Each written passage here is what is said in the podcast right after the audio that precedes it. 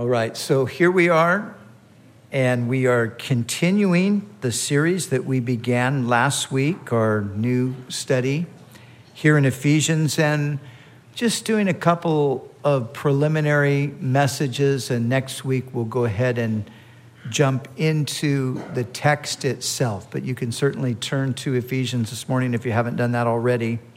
And uh, we're going to take sort of a an overview of the, the epistle today. Uh, many years ago, a Bible teacher named Ruth Paxson wrote a commentary on Ephesians that she entitled The Wealth, Walk, and Warfare of the Christian. Uh, so I have shamelessly stolen that um, from her and we're using that as our theme. I don't think she would mind. She's, of course, in heaven, and uh, she'd probably be honored because it, it was such a good uh, breakdown. It really is a good, big picture description of the epistle's contents. And, and as you break it down, chapters one through three, they tell us about the wealth that we have as God's people. Chapter 4, verse 1 through chapter 6, verse 9 talk about our walk, our, our lifestyle as God's people. And then uh, verse 6, uh, chapter 6, uh, beginning in verse 10 on through most of the rest of the chapter, gives us insight, vital and important insight into the subject of spiritual warfare. So today, I want to do what you might call a flyover of Ephesians and take a general look at each of these themes, uh, beginning with uh, chapters one through three, where Paul tells us of our wealth in Christ. But before we jump into that, what I want to point out to you that's important to realize is that the biblical method of putting forth divine revelation is to always start with God who he is and what he's done. And that's exactly what the apostle does here in Ephesians, and he does that in most of his epistles, as a matter of fact. But, but in the bigger picture of the Bible itself, this is the, the Bible is first and foremost, it's about God. And so as we study the Bible, this is what we find. We find that we come first to God, to who he is, to what he's done. And then, after we have been established in that, then we come to um, our responsibility. And the reason I even bring this up is because, uh, unfortunately, quite often uh, it's the reverse. Quite often you find that the, the big emphasis is on man and uh, on the, the duty of man. So, you know, many times you, you hear sermons that are uh, mainly about you know, what you should be doing for God as a Christian. If you're a good Christian, the, these are the kinds of things that you're going to be doing. These are the kind of things that you're going to be involved in. Of course, there, there's a place to talk about that. We do have a responsibility. But our, uh, our duty, if you will, are, are when the things that pertain to our behavior, according to the scripture, and if we look at it properly, these things all flow forth from the grace of God and the goodness of God that we are the recipients of. So, what the, the way the Bible presents it, everything we do is a response to God's goodness. So, you see, it's important that I get established, first of all, in the goodness of God, the grace of God, in His love for me, in all that He is and He's done as I come to know that, as I learn that, then the whole thing about walking becomes quite natural at that point. Of course, this is the way uh, I'm going to walk because, after all, look at all that God has done for me. And that's the way Paul lays it out. The first three chapters of this epistle, they are just nothing but a, a, declaration of the riches that we have in Christ and all of the blessings that God has bestowed upon us. In the first three chapters, we're never told to do anything. In a sense, we're, our, our, you know, what we're really called to do is to just sit and be saturated in these great truths. Another uh, commentary on Ephesians was broken down this way uh, sit, walk, and stand. That's a good breakdown, too, because that's kind of what it's like. First of all, we're sitting. We're, we're seated, it says here in chapter one, we're seated in heavenly places in Christ. So here we are, we're to sit and just soak in the goodness of God and to get to understand his blessings, his love for us, his grace. And as we get ourselves, uh, you know, just completely saturated in that, then when it comes time to now walk this way, it's like, well, of course we're going to walk this way. Absolutely, because of all that God's done for us. So that's the biblical method. And that's Paul's method that he employs. And that's what we see so clearly here in Ephesians. So, beginning with the first three chapters, Paul starts it off by telling us that we are blessed with every spiritual blessing in the heavenly places in Christ. So, this is where it all begins. We're blessed with every spiritual blessing. There's not a single thing that God has withheld from us when it comes to spiritual blessings. There, there's nothing that we could need that God hasn't already made available to us in Christ. So everything that we need is there. So you see, it is. It is, uh, it's not just possible, it, it is the way it should be that we, we should all enter into the fullness of what God has because He's made a way for that to happen with all of the spiritual blessings that he has extended toward us. We are, uh, the whole point that he's making here in these chapters is, is our, our, uh, our wealth that we have in Christ. Our wealth is incalculable, it, it's just beyond measure. And it's, it's these spiritual blessings. Now, he goes on and he begins to then list these blessings. And I'm just, I'm just going to touch on them lightly today. We're going to go into great detail on many of these. But the first thing he says in regard to spiritual blessings is we've been chosen, chosen by him, chosen in him before the foundation of the world. Now, think about that for a second. God chose you to be his child. He, he picked you. He didn't have to, but he did. And he picked you with full knowledge of who you are, where you've been, what you've done, all of those things. He knows all of that. And He chose you anyway. That to me is so encouraging. You know, it's not like we're ever going to surprise God. It's not like there's going to come a point where He's going to say, you know, you know, I, I thought I was getting a better deal. And now I realize that, you know, man, this person's just a loser. I gotta, I gotta get rid of this one.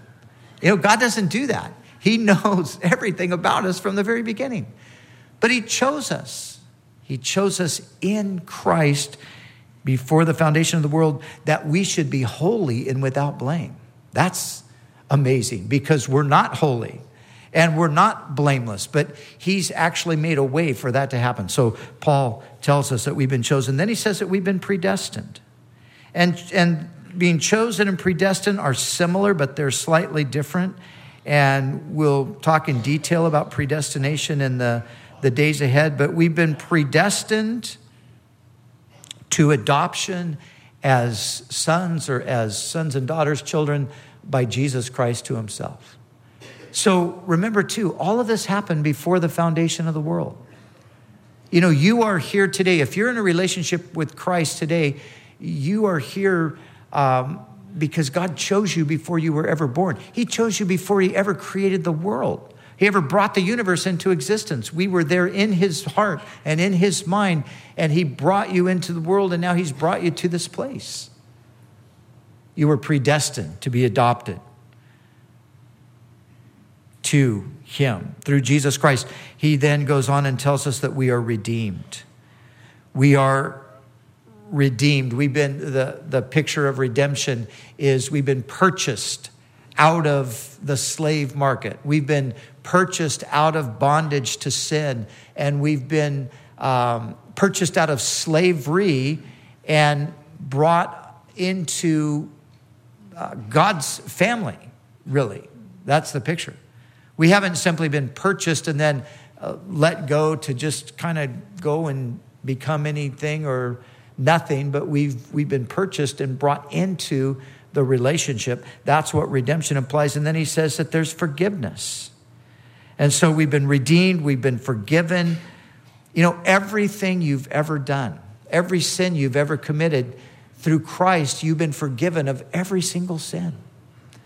There's nothing that you have ever done that God didn't forgive in Christ. And those things that so often plague us and haunt us and follow us throughout life, condemning us and causing us to doubt whether God could really love us or accept us, those things are all gone. God's removed them. The scripture uh, in the Psalms tells us as far as the east is from the west.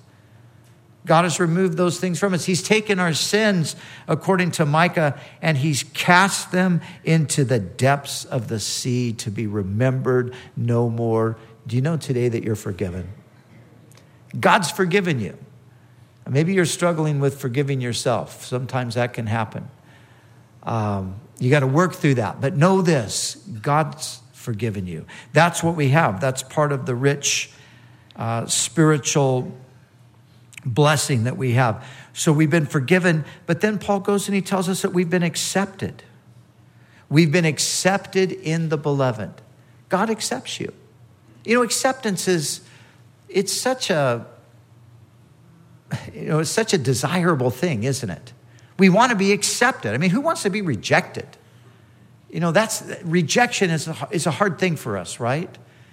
And, you know, it, to some degree, it depends on who rejects you. I mean, you know, I would imagine with some people, you don't care. Well, they reject me, who cares? I don't, I don't like them anyway.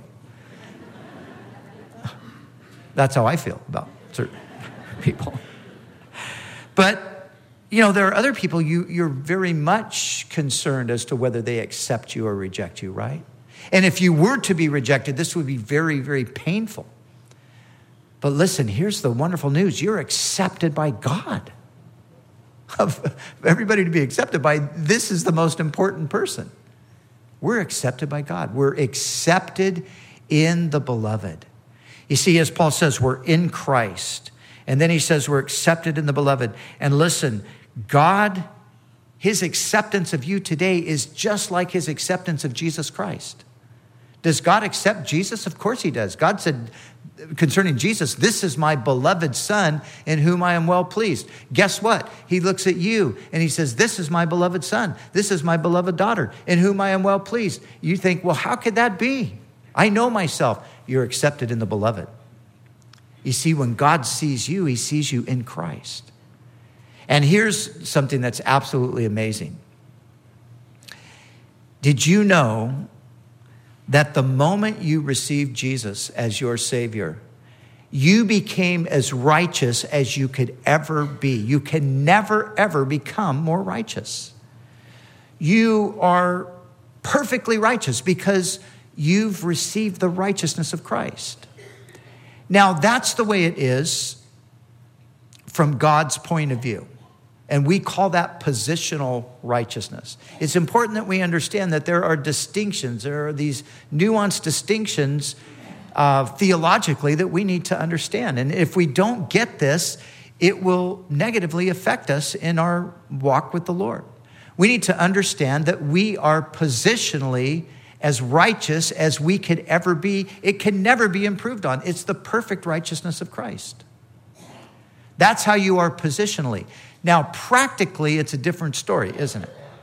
See, God looks at us and he sees us perfect, can't be improved. It's the perfect righteousness. We look at each other and we think, wait a second, that's, that doesn't look like perfect righteousness to me.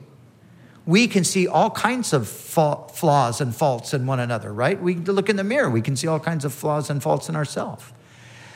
But you see, that's the difference. There's the positional righteousness and there's the practical righteousness.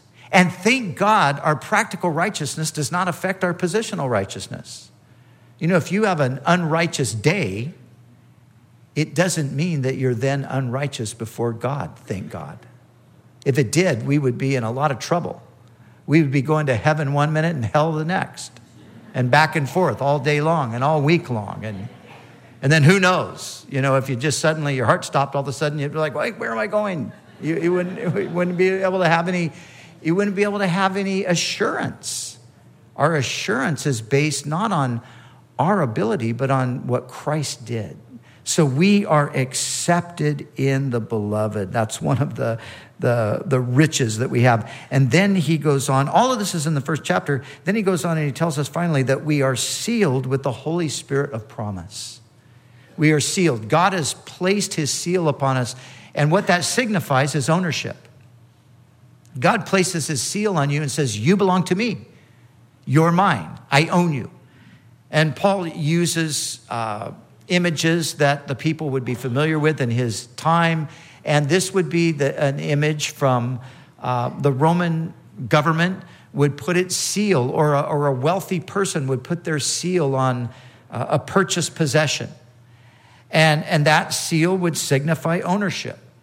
And it would also signify protection, especially if it was the seal of the Roman government. Something, the, the you know, Rome purchases something, puts their seal on it, that means it belongs to them. Don't touch it uh, under the threat of death. And so Paul takes this imagery and he transfers it over to us, and he says that we have been sealed by the Holy Spirit of promise until the redemption of the purchased possession. In other words, God's marked us with his seal, the Holy Spirit, and the Holy Spirit is the guarantee that God is going to get us to heaven. That's the redemption of the purchased possession. When we get to heaven. But in the meantime, we have been sealed. And that's the guarantee. That's our guarantee that God's going to get us to where He would have us to be. So from there, Paul moves on as we go into the second chapter, and he tells us some more wonderful things. He shares with us more of our wealth in Christ. He tells us that although we were previously dead in trespasses and sins, we've been made alive together in Christ. We've been made alive. We've been brought to life. That's what's happened to us. We were formerly dead. We were dead in our trespasses and sins. We were dead to the reality of, of God's presence. We were dead to um, any ability to hear his voice. We were incapable of pleasing him. But then God made us alive. He brought us to life through Christ. We've been made a, alive in Christ. And he then says that we have become citizens of heaven. Made alive in Christ and now made citizens of heaven. You see, as God's people, we have a dual citizenship. We are, of course, citizens of earth, but our primary citizenship is in heaven. Paul, in writing to the Philippians, he reminded them of that. He said, For our citizenship is in heaven, and it's from heaven that we await the, the appearing of our Savior, who's going to take and he's going to transform these feeble bodies and he's going to make them like to his glorious body. So we have dual citizenship. I know many people who have dual citizenship. They're maybe uh, U.S. citizens was their primary citizenship, and then they've been living abroad for years, and they qualify and they they get citizenship in other countries, but their primary citizenship is is the United States. And so with us, we do have citizenship on earth, but this is the foreign land, the our our country of origin, our true. Uh, citizenship is a heavenly citizenship. So we've been uh, made citizens, and then he says that we've become members of the household of God. Now, Paul is writing the audience in Ephesus, this, um, this group of believers, this growing group of believers, uh, is predominantly a Gentile congregation. So, Gentiles are those outside of the Jewish nation and the Jewish covenant. And of course, what happened is God chose Abraham. All of the people after the time of the flood, uh, it didn't take long for people to uh, turn their back on God again and refuse to follow him and seek him. And so at a certain point, God just sort of lets the Gentile nations go their way, even though he continues to provide the, you know, seasons for crops to grow and, you know, rain and sun and all those things. He says, you know, he's, his, um, his mercies are over all of his works, like we read. And although he continued to do that for the population in general, he narrows things down and he starts working with this one family, which would become a nation, the nation of Israel. But then everybody else is outside of that. They're not part of the covenant. And so Paul's writing to people who have not been part of this covenant, but he says to them, You are now members of the household of God. But he describes their, their previous condition as without hope and without God in the world. That's where we were. We were without hope, we were without God, but we've been made now members of the family. We've been brought into the family. And that is such a wonderful thing to know that we are now members of God's household. When we read the Bible and we read about uh, you know, the history of the children of Israel, or we go back further and we read about the patriarchs and these people, you know what? Those are our relatives. Those are our family members. We're connected with them. And, you know, the more you get into your Bible and become familiar with it, you'll find as time goes on, you start to, you, you really start to sense that, you know? You're reading about your family members. You're reading your, um, about your um, ancestors and, and you connect with them and you, you feel that connection.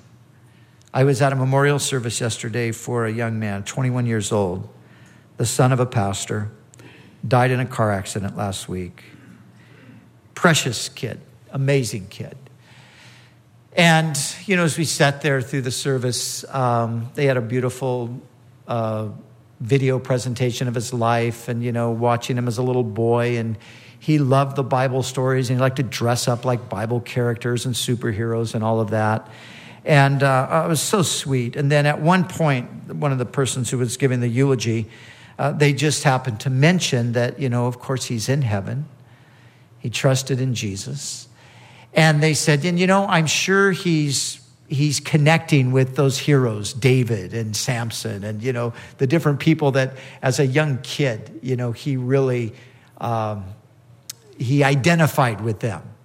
And as as he said that, I thought, you know, that's probably just exactly what's happening right now, because that's a reality members of God's family, members of God's household. We've been brought in. So, all of these things, this is part of the wealth that uh, the apostle says. And then he comes to the climactic uh, conclusion of this first section on the wealth of the Christian. And this is how he closes it out. He tells us that we are loved with a love that transcends knowledge. We are loved. We are, we are more loved than we can ever imagine. Did you know that? You are more loved than your mind could ever co- comprehend. How is it that we think so little of the love of God? How is it that we could think of God's love as being so small sometimes? We think of it so small as to, uh, you know, it probably didn't survive this, this moment of sin or weakness that I had. No, it survives it. I love that passage in, I think it's Ecclesiastes, where it says, Love is stronger than death. And man, again, how, how much does God love us? Well, He loved us enough to send His most beloved Son to die for us. So it's a love that transcends knowledge. It's a love that we can't even comprehend. You ever been loved by somebody? Deeply loved by somebody? Well, think of this the deepest love you could ever experience on a human level has no comparison to the love that God has for us. It's a love that transcends knowledge. And, and because it's a love that transcends knowledge, Paul finalizes everything by saying that this God who loves us with a knowledge that we can't comprehend is able to do exceeding abundantly above all we could ever ask or even imagine. Isn't that amazing? God can do exceeding abundantly above all we can ask or ever imagine. And that's how Paul sort of brings the, the, the wealth section of the epistle to a conclusion. But as I said, this is the first three chapters. So listen, for quite a while, in the, in the days ahead, we're going to be just basking in the goodness of God. We're going to be basking in the love of God. And we are going to find out more and more about what these things mean and the details of them. And we just sort of skimmed these three chapters. There's much that was left out. We couldn't go into detail even on the things that we spoke of. So we're going to sit and soak in the riches that we have in Christ. And so when we come to the next section that deals with our walk, it's going to be so obvious that, of course, this is how we walk because of what God has done for us. And as we're growing in our understanding of this immense wealth in Christ, that will be the impetus for us to walk worthy of the calling. And that's where Paul begins the walk section. He says, Walk therefore worthy of the calling with which you were called. Now, the word walk is um, it's a synonym for a lifestyle. So, our lifestyle is to be a lifestyle that is worthy of the calling. You know, in uh, royal families, in, in monarchies, uh, depending on the time in history, and of course, there have been plenty of uh, evil monarchies, but you know, when you have a, a fairly decent monarchy, there's always this um, expectation uh, for the family, the royal family. There's an expectation for them to behave a certain way. There's something that is becoming of royalty, and there are things that are unbecoming. So, you know, kids are brought up and they're given all of the proper training to speak properly, and they're taught proper etiquette and they're educated classically and you know all of these different things so they will stand out as wow, this is part of the royal family. And then, when it, occasionally the royal family is not behaving so well and it, it's out in the papers that Prince so and so did this or that, and, you know, Princess what's her name, she, oh boy, she's in all kinds of trouble. Uh, people don't expect that. It's like, wait, that's the royal family. They're supposed to behave better than that. Well, listen, we're the royal family, we're God's family. So people have an expectation that we would behave in a certain way. That's what Paul's saying here. He says, walk worthy of the calling with which you are called. We call ourselves the children of God, then we ought to behave like that. We say that we are sons and daughters of God, well, then we ought to have similar uh, traits to our Heavenly Father. That's what Paul is saying. So we're to walk worthy of the calling. And then in contrast, he says, no longer walking as the rest of the Gentiles walk in the futility of their minds. So that's how he describes the way the, the Gentiles walk, the unbelievers. They walk in the futility of their mind. In other words, their, uh, the guiding principle in their life is originates in their own mind, their own corrupted mind. So, in other words, every man is doing what is right in his own eyes. Every man then individually becomes the, the one to determine uh, what the right or wrong course is. It's relativism. It's just, you know, you have an opinion about what's right, and that's right for you. Uh, this other person has a different opinion, and that's right for them. And uh, that's the way the Gentiles walked in Paul's day and that's the way the unbelievers conduct themselves today. And of course, this is the way we all lived before we came to know Christ and submit ourselves to the authority of His Word, right? We just did what we thought was right. When I meet people today and they say things, you know, that now to me sound outlandish, you know, like they, the certain things that they think are right or they don't have a problem with. You know, one thing that is helpful is for me that I used to be there, so I get it. Yeah, I, I know why you think like that, because I used to think like that too. Hey, you know, live and let live doesn't bother me, didn't hurt me, go ahead, do what you want. That's living according to the futility of the mind. The mind becomes the final authority. But we know that there's an authority that transcends that. It's God's mind, it's God's heart, and that's revealed in God's word. And so we're not to walk like the rest of the Gentiles walk in the futility of our minds, but we are to walk according to God's word. Paul would go on to say that we're to walk in love, we're to walk as children of light, we're to walk circumspectly, we're to be wise and not foolish. Those are all of the things that he will uh, challenge us with as we go through that portion of the scripture. You know, the amazing thing, and for many of you, you would already know this, but, you know, we hear so often about how the Bible is outdated, old fashioned, out of touch. It can't be depended on because, you know, it's archaic. And, um, you know, we know today that, you know, things are different and, and so forth. And you hear people say that. And, you know, every time I hear somebody say that, you know what I know? First of all, I know they have never really read the Bible. Because, you know, when you read the Bible, that is not the impression you get. When you read the Bible, the impression you get is like, wow, this book is very contemporary. This book is kind of describing the stuff that I'm living in. This book is describing everything that I see going on around me. This book is describing the culture as we're experiencing it today. And, and in these chapters, uh, chapter 4, verse 1 through 6, verse 9, Paul is going to give a description as he's instructing us on how to live and how not to live. He's going to be giving a description of the way people were living and showing us, no, this is not the way. And you know what you're going to find? It's like, wow, this is the way we live today. This is the way that I've been living. So it's very current. There's nothing outdated about the scriptures at all. They are very, very relevant because man is essentially the same from generation to generation. Our changes are surface changes. But in our hearts, we're the same, and we have the same problems and the same issues that just repeat themselves over and over again in the cycle of history.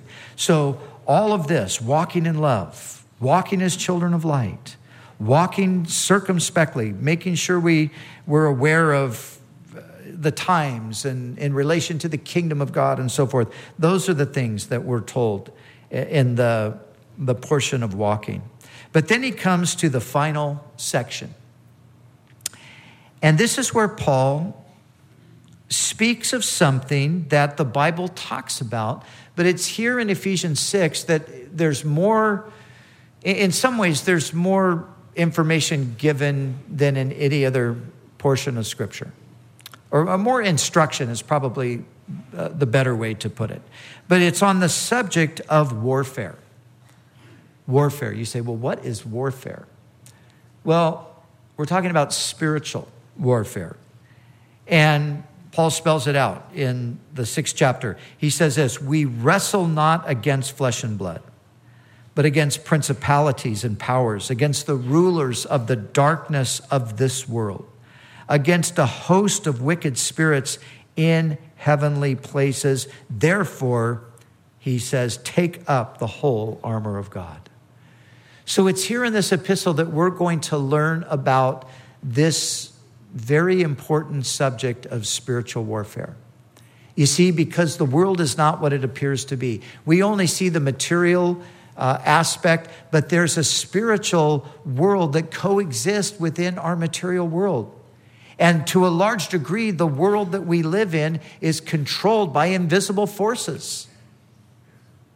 That's the truth. That's the biblical picture of reality. Now, when it comes to the devil, that's what we're talking about here. When it comes to the devil, oftentimes in the church you have you have two extremes and you you very rarely find the balance. And the extremes are you've got one group that pretty much just dismiss the idea of the devil. Uh, some more more liberal would say, well, you know, that's just pure superstition uh, the early Christians lived in a, a, culture where they thought there were demons and stuff, so the apostles sort of accommodated them. Uh, but these things aren't, you know, they're not a reality, and so you don't have to pay any attention to this. That's, that's kind of a, you know, more liberal position. There are people that are more conservative theologically who wouldn't say that, but on a practical level, it would pretty much be about the same because they just would say, well, you know, yeah, there's a devil, but he doesn't really do anything. We'll never have an encounter with him. We will never be bothered by him. He, he kind of does other things, whatever they are. Uh, so that's one extreme.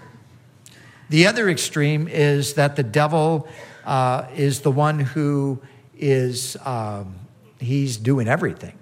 And the devil made me do it, and the devil caused this, and the devil caused that. And, um, you know, uh, just that uh, obsessive kind of a thing where just seeing a, a, a, demon, you know, behind every tree and under every rock. And, um, you know, there's more, in these cases, there's more emphasis and focus on, on Satan and demons than there is on God and the Spirit of God. So these are two extremes. The Bible, of course, gives us the perfect balance. There is a devil, he's real. We do not wrestle against flesh and blood. The battle that we're in is really not against our fellow human beings primarily. It's against the forces of darkness behind the scenes that are, that are quite often controlling people's lives. And since the battle is really a spiritual battle, we have got to be equipped with spiritual weapons. And so, put on the full armor of God. And here, Paul gives us detailed instruction on the armor of God, the various pieces of the armor of God, and we're exhorted to put on that armor that we can both withstand and also stand on the evil day. So, this is the overview of this epistle. These are the things that we are going to be covering over the next several months in much more detail than we have today. And through doing this, I am confident that God is going to greatly strengthen our faith. You see, I need to know these things. I need to know about the great riches I have in Christ. I need to know how to walk and please God. I need to understand that I'm in a spiritual battle. I remember as a young Christian, um, you know, I got saved. I was jumped in and just started following the Lord and serving the Lord, and everything was great. And I was filled with joy and excitement and energy. And, and then suddenly something happened. I don't know what it was. It was just, you know, kind of a heaviness came on me and sort of a depression. And, and I just felt defeated. And I, I was wondering to myself, what happened? And one night I was having a conversation with a person who had been a Christian uh, for a longer time than I had. And, and in the course of the conversation, the person mentioned spiritual warfare. And I said, Well, what's that? And he told me, and I said, Wow, that's, that's what I'm going through. I understood at that point. And just knowing that that's what was happening was tremendously beneficial in helping me, you know, move toward a victory over the enemy. So these are all of the things that we're going to be focusing on. So as we close today, let me say this in closing. If you are a believer in Jesus Christ today, you are the possessor of incalculable spiritual wealth. You are spiritually a multi billionaire. Do you realize that? You know, there are, there have been, there have been cases in history where people have been uh, heir to uh, you know, massive amounts of, of wealth and so forth. But they, for some reason, they didn't know about it or they, they didn't access it or whatever. And, and those were always, you know, unfortunate and, and, you know, somewhat tragic. It's like, well, this, this person had all of this, but they never really understood it and they never uh, appropriated it. And we can be the same way. So here's what we need to know we need to know how rich we are. And then we need to take those riches and apply them to the things that God wants them to be applied to. So we are the possessors of inestimable wealth. You are also possessed, as a believer in Jesus Christ, of a new nature that calls for a new lifestyle. We're possessed of a new nature. Through faith in Christ, we're born again. Remember, we're made alive. We were dead. We're born again. Now we have a new nature. And here's what happens if you try to keep living the old lifestyle, you're going to find that there's a conflict. Wait, this doesn't feel right. This, I don't think I'm supposed to be doing this. What does that mean? That means that there's, there's a new nature there. And the new nature is, is crying out for new behavior, for a new lifestyle. Finally, because of your new status as a child of God, you are a threat to the powers of darkness and are therefore subject to spiritual attack and need, know how, need to know how to stand against the wiles of the devil. And these are the things that we'll learn in the weeks and in the months ahead. But that's a reality. Because you're a child of God, you become a target of the enemy. And you have to recognize that, and you have to pre- prepare yourself for those assaults. You know, I don't want to get weird or, you know, scary or any of that with, with this. And there's no, no, need, no need to be. But, you know, this is, this is a real thing. Spiritual warfare is a real thing. And what you're going to discover is that you've, you've engaged a lot more in it than you've ever realized because so many things that you have not understood or thought were maybe something else, you're going to find out in the course of time that, wow, that was a satanic attack. So, so this is, you know, this is something that's so important. So these three things, but let, let me say this as well, because although I'm sure that most everyone in here is a believer, it's possible that there are some with us today, or at least some listening uh, on the internet or, or the radio or whatever, that, that maybe you're not in a right relationship with Christ. Maybe you've never been there. And maybe you were there and you've drifted away from that. But here's the reality for those who are not believers in Jesus or not following Jesus. Um, far from being uh, spiritually rich beyond comprehension, you are spiritually bankrupt. There's nothing in your account.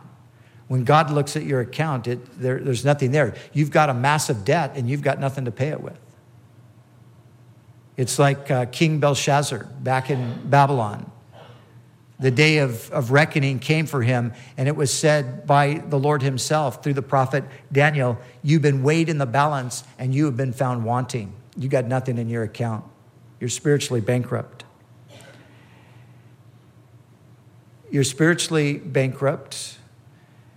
You're instead of instead of walking in the light and instead of walking in love and, and those things, your, your lifestyle is is as we talked about earlier, you, you're walking um, as the rest of the Gentiles walk in the futility of your mind. It's all, you know, well, I think this and I feel that, and that's why I'm doing this. And, and, but all of that's wrong, and it's all leading in the wrong direction. It's leading ultimately to destruction. And then finally, if you're not a believer, if you're not in Christ, you're not merely being attacked by the devil, you are the possession of the devil. The devil owns you, he holds you captive. The Bible says that that the whole world lies in the grip of the evil one. And there's only one way to be released from that captivity, and that's by one greater than Satan. That's Jesus, who overthrew the strong man, and he can divide the spoil and set you free. So, as we close today, if you've not received Christ, or if maybe you did at a certain time in life, but you haven't walked with him and followed him, Today's the day. Here's the opportunity for you to reconnect with Him and to enter into these great riches and to become again, uh, or for the f- very first time, a recipient experientially of that transcendent love that God has, that great love that goes beyond our ability to understand.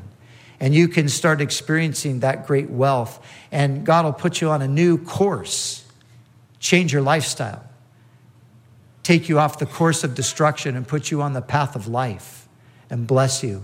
And he will become your shield and your protection. And the devil will no longer be able to hold you in his grasp, but God will put you in his hand and no one can snatch you from that.